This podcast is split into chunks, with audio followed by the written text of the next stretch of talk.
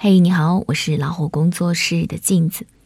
最近微博上关于学生上网课的真实状态的这个话题呢，引起了上千万网友的关注和讨论。其中一个博主分享的高赞视频让人唏嘘。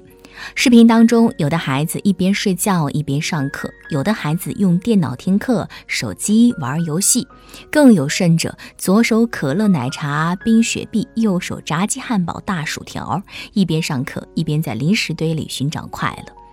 为了享受一下短暂的快乐，这群孩子不愿意早起，每天睡到自然醒，在各种学习软件资料堆里面躺着睡大觉，网课不想上。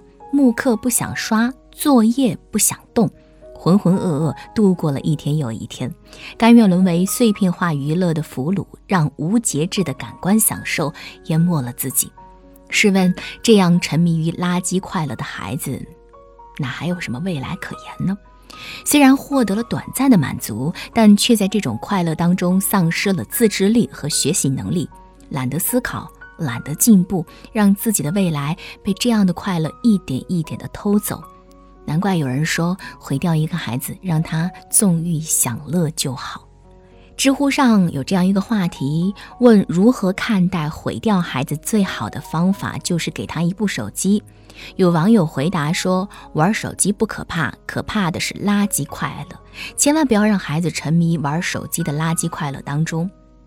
那是什么引发了垃圾快乐呢？那就是能够让人获得短期快感的事物。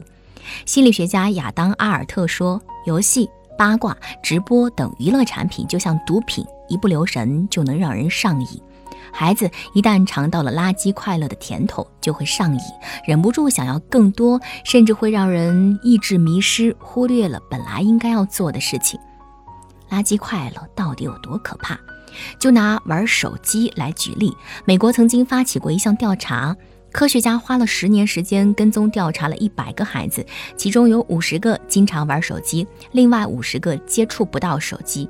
十年之后，结局让人震惊，在那些经常玩手机的孩子当中，只有两个人考上了大学；在那些接触不到手机的孩子当中，所有人都考上了大学。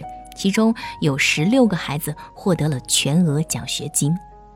手机满足了孩子一时的欢愉，但是手机制造出的垃圾快乐却杀死了孩子的自制力，也杀死了孩子的学习能力，更杀死了孩子的上进心。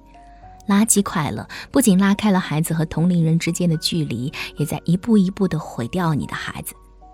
仔细观察，你会发现，那些爱玩游戏、刷视频、爱看电视剧、沉迷于垃圾快乐无法自拔的孩子，他们有一个共同的特点，就是对能够获得短期快感之外的事情毫无兴趣。宝妈群里有一位妈妈说，没有玩游戏之前，孩子又乖又听话，成绩在班里也很好，老师们都夸他，这孩子真聪明啊。可是，自从孩子迷上了玩游戏之后，每天回家不写作业，不想吃饭，就想先玩手机。一学期的时间，成绩直线下滑。现在孩子天天闹着要玩，如果不给手机，就开始抹眼泪、撒泼打滚，甚至砸东西。这位妈妈说：“当初说什么也不该让他玩游戏。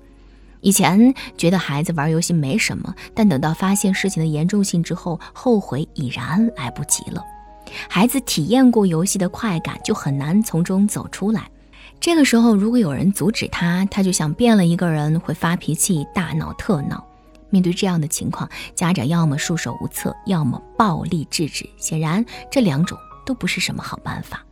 因此，千万不要让孩子沉迷于垃圾快乐，一旦陷进去，就只能一步一步沉沦了。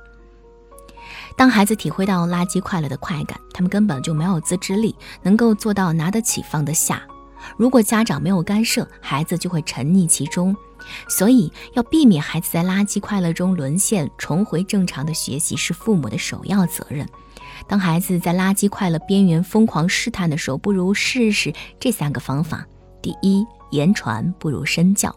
孩子天生就会模仿，而父母作为孩子的第一任老师，是孩子模仿和学习的重要对象。著名的苹果之父乔布斯从来不会在家里摆弄电子产品。曾经有记者采访问他：“您在家玩手机吗？”他回答说：“我们家限制出现电子产品。”于是每天晚饭之后，乔布斯家都会出现这样的场景：孩子们会一起看书，一起谈论各种各样的话题，没有一个人愿意抱着手机和 iPad 看。杨绛先生也说，好的教育榜样的力量很重要。家长用自己的行为引领孩子，比讲千万遍道理更有说服力。如果想让孩子多读书、多运动，不过度沉迷于手机，自己就要作为榜样先行动起来，用榜样的力量潜移默化地影响孩子。第二就是培养孩子延迟满足的能力。为了不让自己的孩子沦为垃圾快乐的奴隶，很多父母认为只要不给他看手机就行了，于是强制没收、禁止孩子玩手机。